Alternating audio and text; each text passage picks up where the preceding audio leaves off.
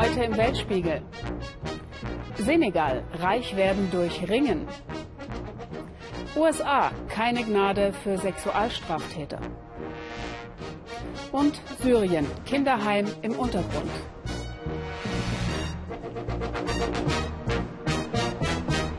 Einen schönen guten Abend und herzlich willkommen zum Weltspiegel. Ein unterirdisches Kinderheim, zwei Stockwerke unter der Erde. Kann man sich sowas vorstellen?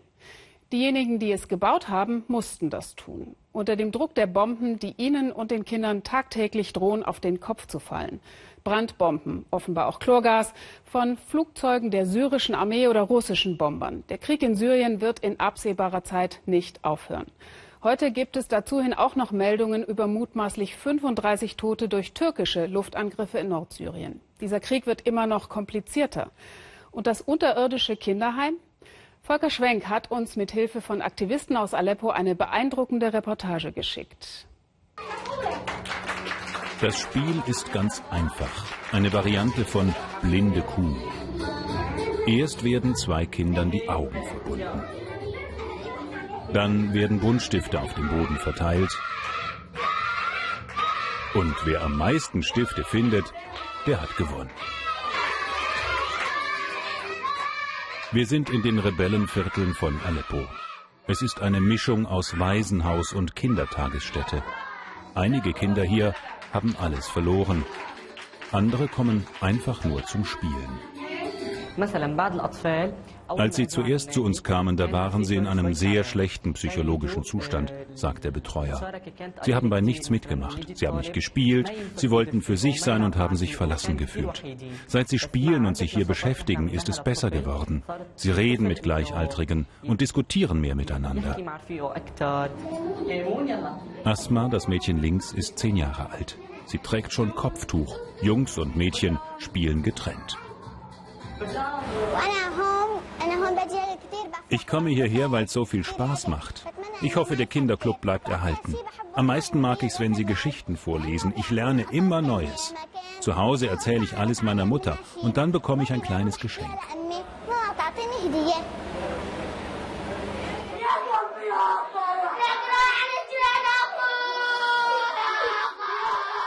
Das Gesicht des Jungen ist noch staubbedeckt. Er hat einen Bombenangriff hinter sich. Das ist der andere Teil der Wirklichkeit, die Kinder in Aleppo derzeit erleben müssen. Eltern, Geschwister, Verwandte, Freunde werden verletzt, werden getötet. Diese Bilder stammen von Oppositionsaktivisten aus Aleppo. Sie berichten, in den letzten Wochen greife die syrische Luftwaffe fast täglich an.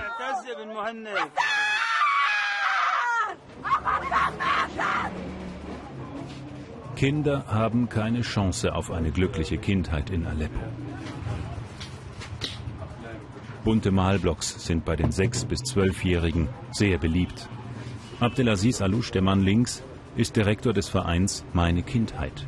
Er versucht, den Kindern wenigstens einige ausgelassene Stunden zu schenken. In den von der Opposition kontrollierten Vierteln Aleppos kann Einkaufen gehen lebensgefährlich sein. Kinder auf der Straße riskieren, Opfer eines Angriffs zu werden. Häufiger als anderswo schauen die Menschen hier prüfend nach oben zum Himmel. Der Gedanke an Flugzeuge und Helikopter ist immer da. Darum ist der Kinderclub unter die Erde gegangen, nur hier sind sie einigermaßen geschützt. Hier unten ist es sicherer. Ein Problem ist aber der Heimweg für die Kinder. Das ist wirklich schwierig. Manchmal lassen die Eltern sie gar nicht erst herkommen, weil der Weg so gefährlich ist. Der Kinderclub ist ein behüteter Platz ohne Tageslicht, wo Kinder sich nicht sorgen müssen, wo die Angst verschwindet. Man mag gar nicht darüber nachdenken, ob der Ort wirklich sicher ist. Unser Ziel ist es, die Kinder aus dieser nicht endenden Spirale der Gewalt herauszuholen, weg vom Anblick des Bluts und der verstümmelten Leichen. Wir wollen sie an einen Ort bringen, wo sie einfach Spaß haben. Nach vier Jahren Krieg verkriecht sich das Leben unter die Erde. Die Kinder lesen eine Geschichte von einem Jungen, der seine Wasserflasche vergessen hat. Natürlich eine Geschichte über das Teilen, über Mitmenschlichkeit. Abdallah ist neun, er geht schon lange nicht mehr zur Schule, wie viele andere Kinder hier. Das Schlimmste für mich ist, wenn es knallt. Wenn wir spielen und dann knallt es, dann verstecken wir uns immer. Ich würde gerne weg aus Aleppo, wegen der Bombenangriffe. Wenn die nicht wären, dann würde ich gerne bleiben. Die Kinder können sich nicht aussuchen, ob sie aus Aleppo fliehen oder ob sie lieber bleiben wollen. Die Erwachsenen führen einen Krieg, den sie nicht verstehen. Unter der Erde sind sie eine Zeit lang unbeschwert. Ganz normale Kinder. Es ist ehrlich gesagt schwer, nach den Bildern der Kinder aus der Notaufnahme, die sich gegenseitig schreiend im Arm halten, einfach auf das nächste Thema überzuleiten. Aber auch der folgende Beitrag beschäftigt sich in gewisser Weise mit der Frage, wo ist die Perspektive, wenn es eigentlich keine gibt? Unsere Afrika-Korrespondentin Shafak Larai hat im Senegal eine überraschende Antwort darauf gefunden. Wer keinen Job hat, keine gute Ausbildung, jung ist und Kraft im Überfluss hat, der flieht nach Europa. Oder er geht in den Ringkampf am Strand. Und wenn er Glück hat, verdient er am Ende genau damit sein Geld.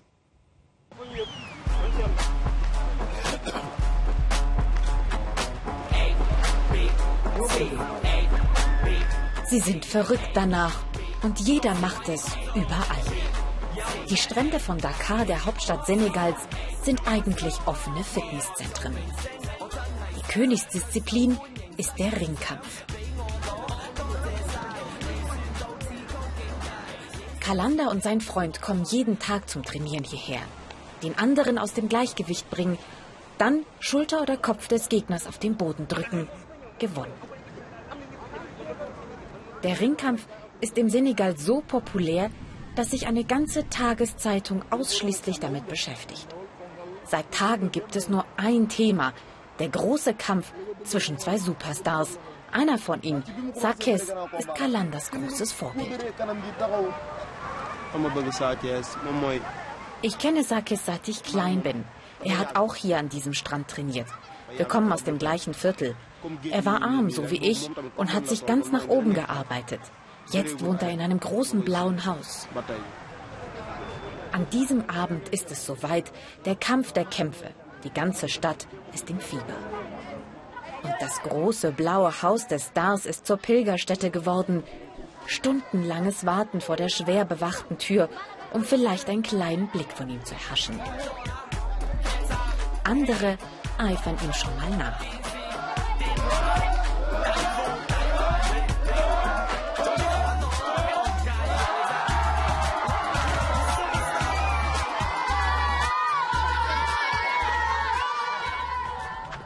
Kalanda will die Zeit vor dem großen Kampf lieber sinnvoll nutzen, sagt er, und seinem Idol einen echten Dienst erweisen.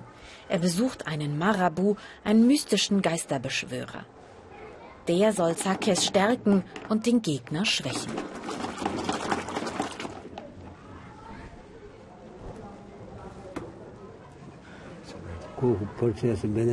Dieser Stoff, das ist der Gegner von Sakes.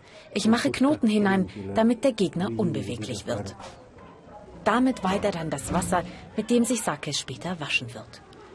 Über 90 Prozent der Senegalesen sind Muslime, aber der traditionell mystische Glaube bleibt tief verwurzelt. Beide Ringer sind gut trainiert. Jetzt, kurz vor dem Kampf, geht es um andere Dinge. Deshalb kommen wir zu einem Marabu. Damit der den Gegner verhext und er, der weiß, was passiert, hast du ihn schon besiegt. Tausende Ringer gibt es im Senegal. Alle träumen denselben Traum. So wie Kalanda kommen die meisten aus einem der armen Viertel in Dakar. Viele Chancen, hier jemals rauszukommen, gibt es nicht. Kalanda musste mit zwölf die Schule abbrechen. Dabei hätte ihm der Unterricht so viel Spaß gemacht, erzählt er. Aber er muss dabei helfen, die Familie zu ernähren, mit Gelegenheitsjobs. Seine Schwester ist vor zwei Jahren geflohen.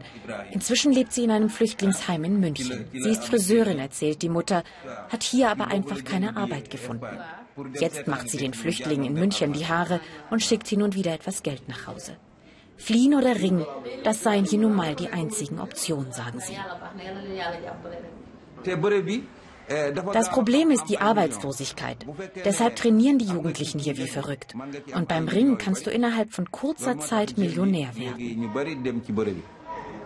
Vor allem die großen Duelle sind Publikumsmagneten. Etwa 15.000 Zuschauer passen in das Stadion Demba Diop. Kalanda hat schon vor Wochen eine Karte ergattert. Der Fight schon lange ausverkauft. Noch dauert es fünf Stunden bis zum eigentlichen Kampf. Doch die Spiele sind eröffnet. Als erster betritt Sakes das Feld. Mit einer heiligen Schutzmaske. Der Gegner setzt auf ein beschworenes Band, das er kaut. Und auf mystischen Tanz.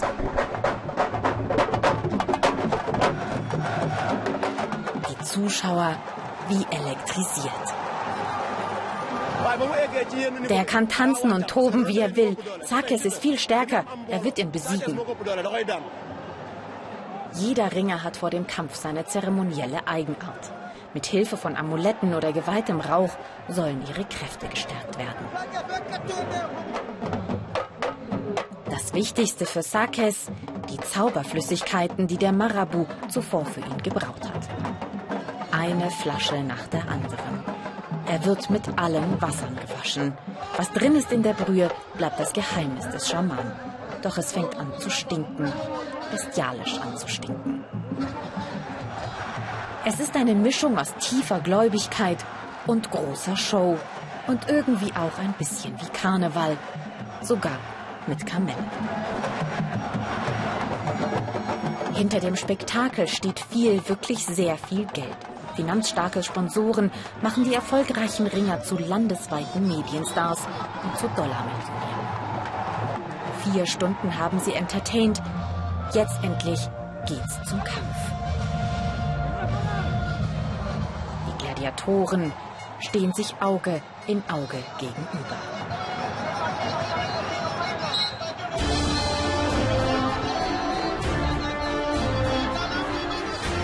Und drei, zwei, eins, vorbei. Sakis gewinnt nach Sekunden. Und verdient innerhalb dieser Sekunden etwa 150.000 Euro. Sekunden, in denen er die Träume von tausenden Männern wie Kalanda erfüllt. Aber wohl auch für einen Kerl wie Sakis sehr viel Druck, der jetzt von ihm fällt. Nach dem Kampf sei ihre Motivation noch zehnmal größer. Wenn du es wirklich ernst meint, ist Kalanda überzeugt, kannst du alles erreichen. Ich will nicht den Weg gehen, den meine Schwester gegangen ist. Ich will hier bleiben und alles versuchen, um meinen Geschwistern das zu ersparen, was ich durchmachen musste. Sie sollen weiter zur Schule gehen und nicht wie ich schon mit zwölf arbeiten müssen. Dafür mache ich das alles. Alles geben und hart trainieren für ein besseres Leben. Und zum Glück macht es auch noch Spaß. Von West springen wir jetzt mal kurz nach Südafrika. Da lassen Kerle nur die kleinen Fingermuskeln spielen, um ihre Kraft zu zeigen. Zack, ein Klick im Internet und das nächste Devisengeschäft ist getätigt. Aber die Währung macht Mu, sagt unsere Schnappschussreporterin Joanna Jeschke. Ohne Kuh bist du kein Mann. Kühe bedeuten Wohlstand. Die Kühe sind meine Bank. 56 Kühe hat Sam Mavimbela und ist damit ein angesehener Mann. Züchten, verkaufen, schlachten, damit kann er sein Leben gut bestreiten. Die Rinder haben aber nicht nur Tradition, sie sind auch so etwas wie eine Währung. Aber wie funktioniert diese Kuhwährung für diejenigen, die hier in der Stadt wohnen?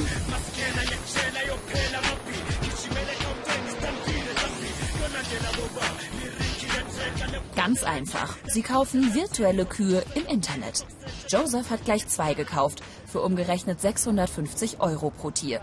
Gesehen hat er sie noch nie, aber Fotos auf seinem Handy. Die echten Tiere stehen auf einer Farm 500 Kilometer entfernt. Ich habe ja kein eigenes Land. Und außerdem würden mir auch die Kenntnisse fehlen, um selbst Tiere zu halten. Deshalb habe ich die Kühe im Internet gekauft. Dort wird mir alles abgenommen. Ich muss mich nicht selbst darum kümmern. Hier wurde die moderne Kuhwährung erfunden beim Startup Livestock Wealth in Pretoria. Ihre Idee? Die Kuh als Investment für Städter, die ihre ländlichen Wurzeln nicht vergessen haben. Sie verkaufen die Kühe übers Internet inklusive Pflege und Unterstand auf einer Farm. Der Nachwuchs wird weiterverkauft und geht als Dividende an den Besitzer. Würde ich Pferde oder Büffel verkaufen, das würde nicht funktionieren. Aber Kühe, das verstehen die Menschen. So wurde ja schon immer Vermögen von einer Generation an die nächste weitergegeben. Wir haben die Kühe sozusagen im Blut.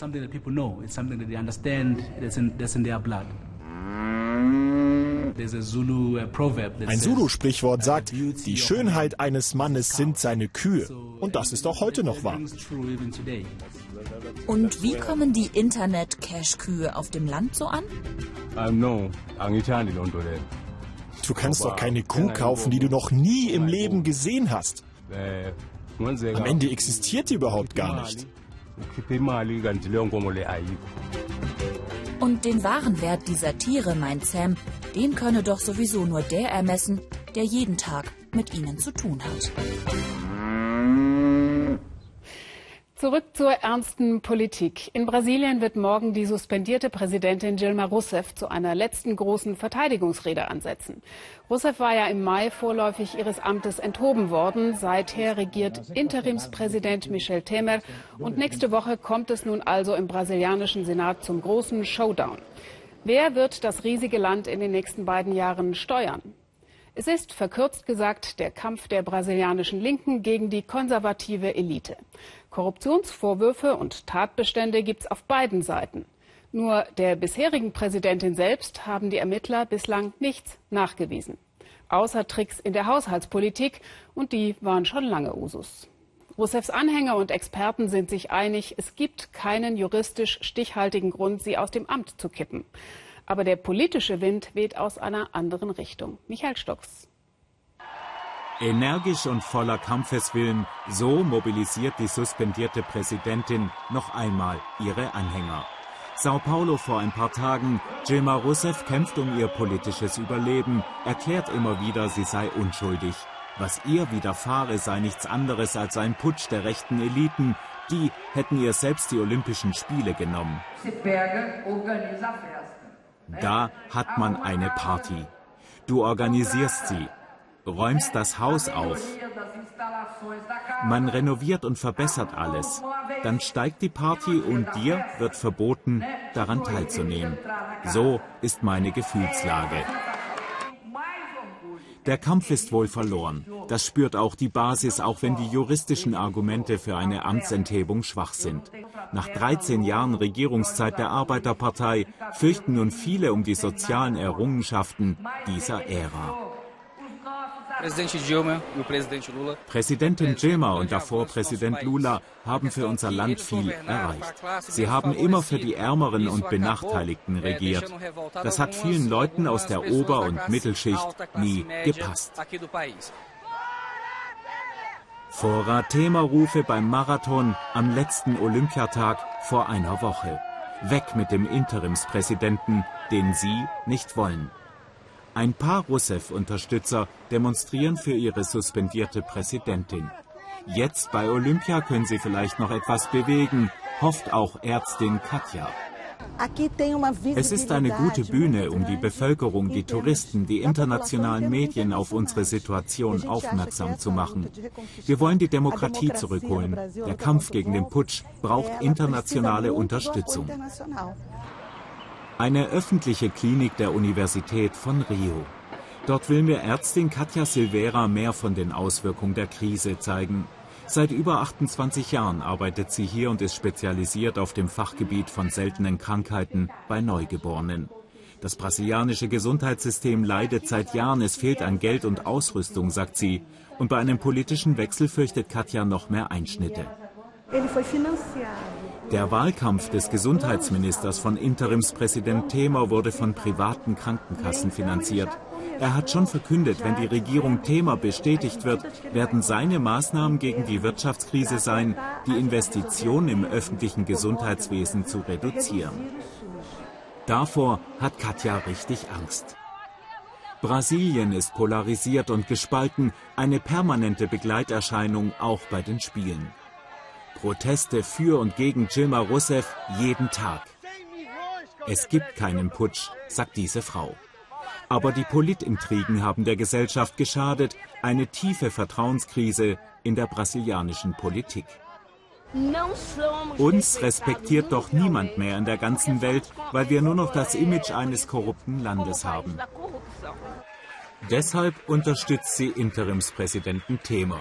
Der hat nun die Fackel der Paralympischen Spiele entgegengenommen und sieht sich längst als rechtmäßiger Nachfolger Rousseffs.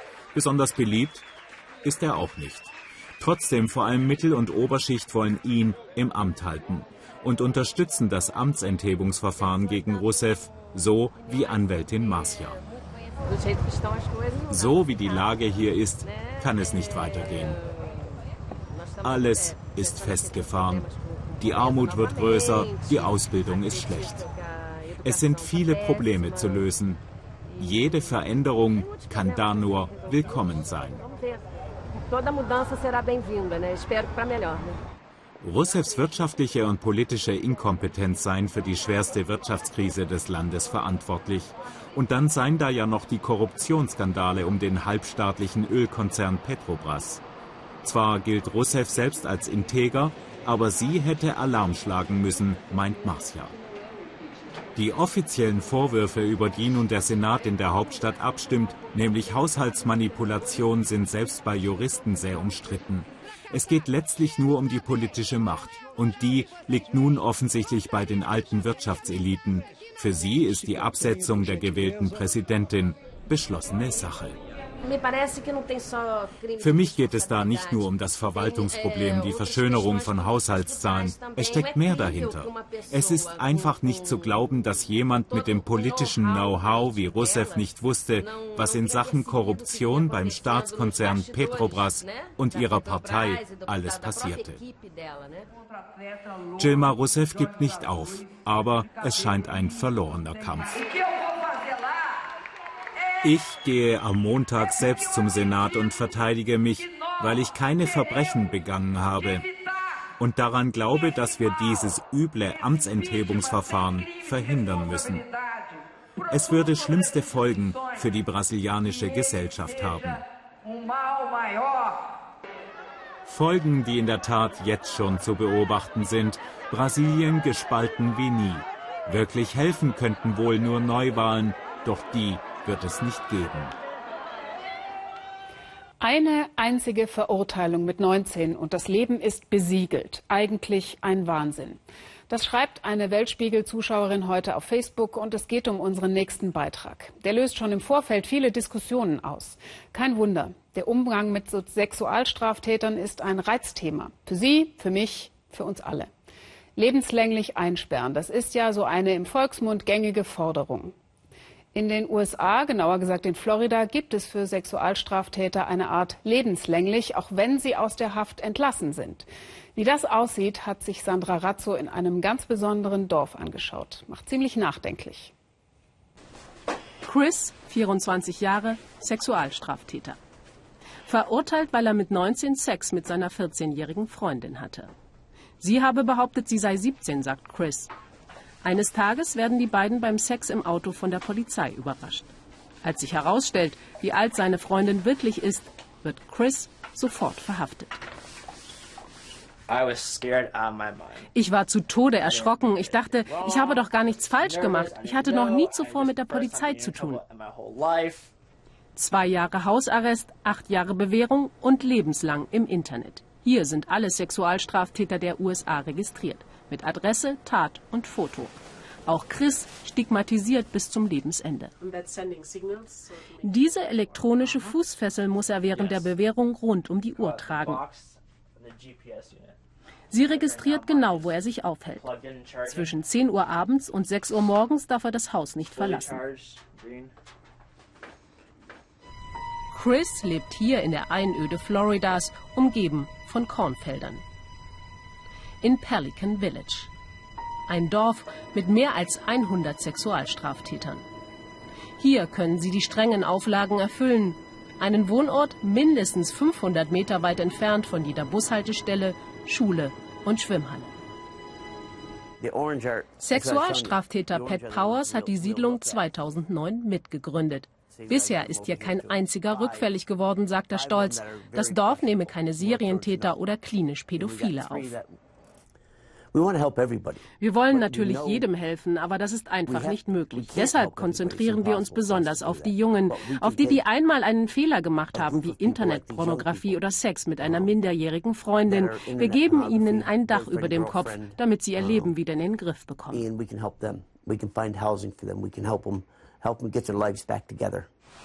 Verurteilte Sexualstraftäter wie Chris müssen für die Kosten ihrer Überwachung selbst aufkommen rund 300 Dollar im Monat. Jedes Mal, wenn er sein Haus verlässt, muss er trotz elektronischer Fußfessel auch noch ein Fahrtenbuch führen. Seit Mitte der 90er Jahre sind die Regeln für entlassene Sexualstraftäter immer weiter verschärft worden.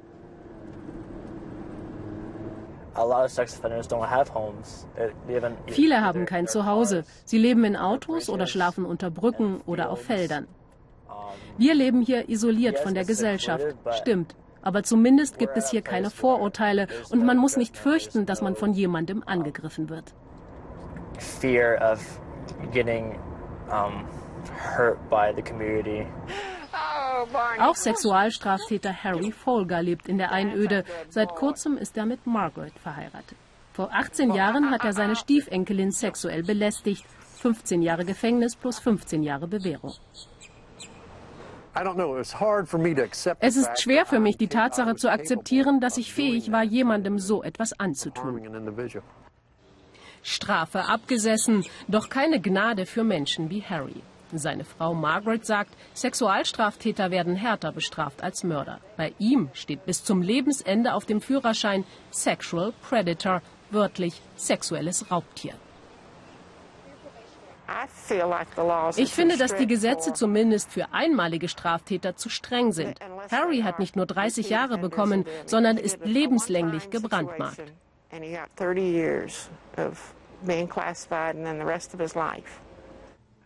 Die Auflagen für Sexualstraftäter machen keinen Sinn, sagt Carrie Howood von der Strafjustizbehörde.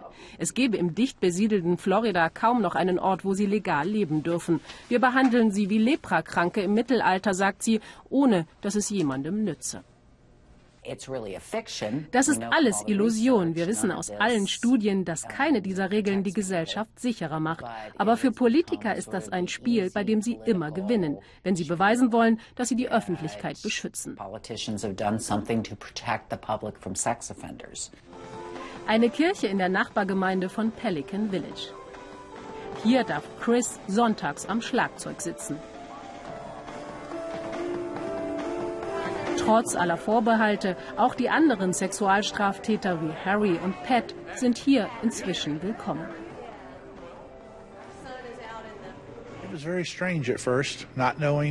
Es war am Anfang schon komisch, klar, wir wussten ja nicht, was uns erwartet. Und als sehr konservativer Mensch hatte ich eine ganz klare Vorstellung, was man mit solchen Leuten machen sollte.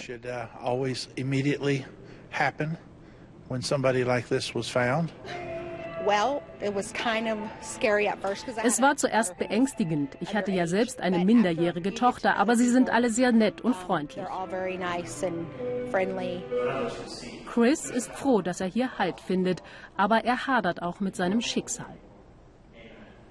Well, society treats us like we're monsters, that we're a menace, that die Gesellschaft behandelt uns wie Monster, nicht wie Menschen.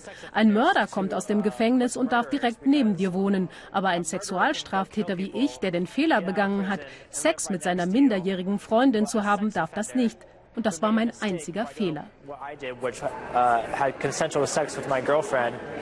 I might not be able to live with you. That's my only mistake. I did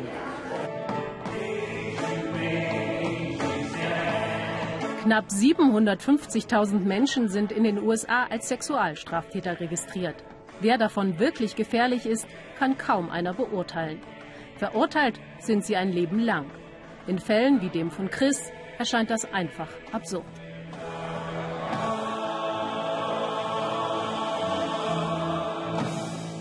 Wer kennt nicht die Diskussion im Freundeskreis oder in der Familie, wie viele Migranten können, sollen wir aufnehmen in Deutschland? Wer flieht vor Krieg, wer nur aus wirtschaftlichen Gründen? Was stimmt ist, weltweit verlassen immer mehr Menschen ihre Heimat, um woanders Arbeit zu suchen. Um 40 Prozent ist die Zahl der Arbeitsmigranten in den letzten 15 Jahren gestiegen. Ihre Ziele liegen aber beileibe nicht nur in Europa oder den USA. In Katar beispielsweise leben nur 12 Prozent Kataris.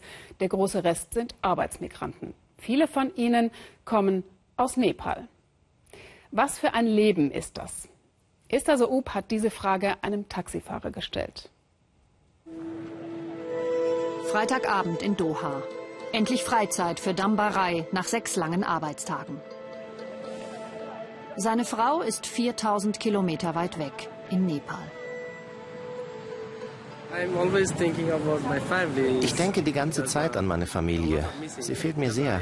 Egal wie gut es dir geht, ohne Familie ist es immer schwer und einsam. Sagt's und lächelt. Das tut Dambarei auch, wenn er Geschichten erzählt, die eher nach Weinen klingen. And uh, I passed my class 10. After that one, my father was passed away. Als ich in Nepal in der 10. Klasse war, ist mein Vater gestorben. Ich wollte eigentlich Lehrer werden, aber ich konnte das College nicht zu Ende machen. Ich musste meine Mutter unterstützen und meinen Geschwistern ein Studium finanzieren. Sister, brother, I helped them for the study. Also ich habe dann beschlossen, ins Ausland zu gehen. Viele Nepalesen sind gegangen, um ihren Familien zu helfen. Und ihnen habe ich mich angeschlossen. Mit dem ersten Job in Dubai hat er Geld für einen Führerschein gespart. Seither fährt er Taxi. Erst in Saudi-Arabien, seit drei Jahren in Katar. Elf Stunden am Tag. Ich verdiene 2000 Rial im Monat. Davon spare ich so viel ich kann. Bis zu 1800 Rial. Umgerechnet 450 Euro schickt Rai nach Nepal. Nahezu den gesamten Monatslohn. Im Vergleich zu anderen Arbeitsmigranten verdient er gut. Allerdings nur, wenn er den Akkord schafft. Wir müssen am Tag mindestens 265 Real Umsatz machen, also 66 Euro. Wenn es einen Tag nicht zusammenkommt, müssen wir das am nächsten Tag ausgleichen. Am Ende des Monats rechnet die Firma den Verdienst zusammen. Wenn du den Umsatz nicht bringst, wirst du beobachtet. Nach drei Monaten beenden sie deinen Vertrag und schicken dich nach Hause.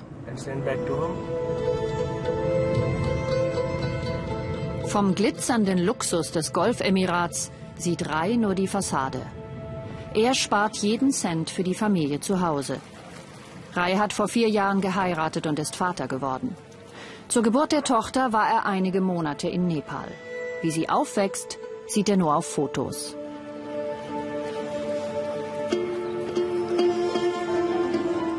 Bald will er auf Besuch nach Hause fahren. Erstmals seit drei Jahren. Wenn ich jetzt mit meiner Familie zusammen sein könnte, das wäre wunderbar. Ohne sie bin ich so einsam und verloren. Ich weiß eigentlich gar nicht, wo ich bin.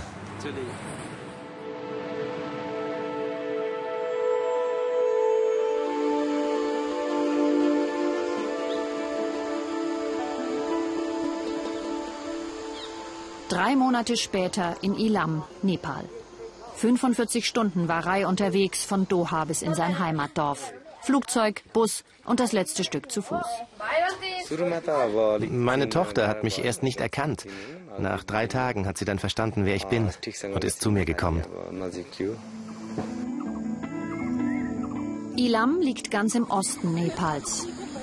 Tee und ein bisschen Landwirtschaft. Viel mehr gibt es hier nicht. Viele junge Männer sind weggegangen, um im Ausland Geld zu verdienen, das sie der Familie nach Hause schicken. Damba Reis Familie bereitet die Hochzeit seines jüngeren Bruders vor. Das ist der Grund für Reis Heimaturlaub. Er bezahlt das Fest in seinem Haus. Wir haben dieses Haus vor vier Jahren gebaut. Ich habe das Geld dafür aus dem Ausland geschickt.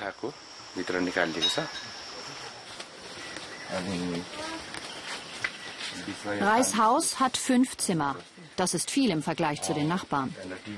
Er hat es außerdem erdbebensicher bauen lassen. Er ist jahrelang weg. Seine Frau Manisha und Tochter Aria sollen sicher leben. Am nächsten Tag ist die Hochzeit. Rai übernimmt die Rolle des früh verstorbenen Vaters. Ich bin glücklich. Die ganze Familie, Gäste und Verwandte sind gekommen. Und der Monsun ist gnädig heute. Kein starker Regen.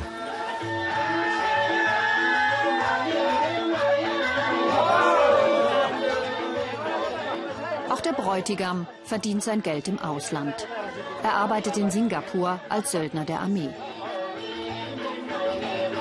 Seine Braut wird ihn nach der Hochzeit dorthin begleiten. Sie feiern hier also auch eine Art Abschiedsfest. Dambarais Familie darf nicht zu ihm nach Katar ziehen. Sein Gehalt ist zu niedrig für ein Visum. In wenigen Tagen wird er abreisen und so bald nicht wiederkommen.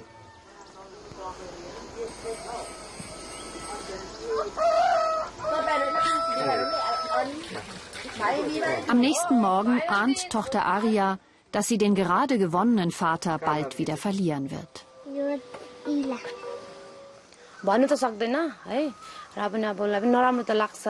Für unsere Tochter wäre es besser, wenn Mutter und Vater zu Hause wären. Sie fragt ihren Vater, wohin gehst du? Ich habe ihr weisgemacht, dass Papa nur kurz auf den Markt fahren wird und dann wiederkommt.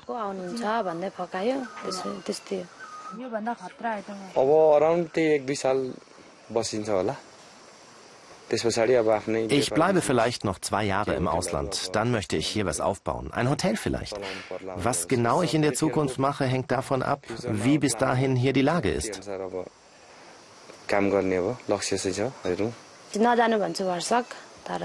Mir wäre es lieber, wenn er hier bliebe. Aber hier gibt es keine Jobs. Unsere Tochter soll in die Schule gehen. Wir haben nur eine Zukunft, wenn er im Ausland arbeitet.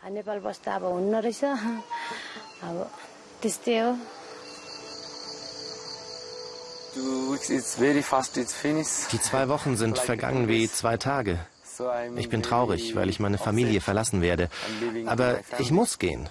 Ich muss ja arbeiten.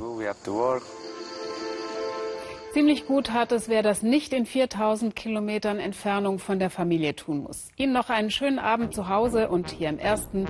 Tschüss und auf Wiedersehen.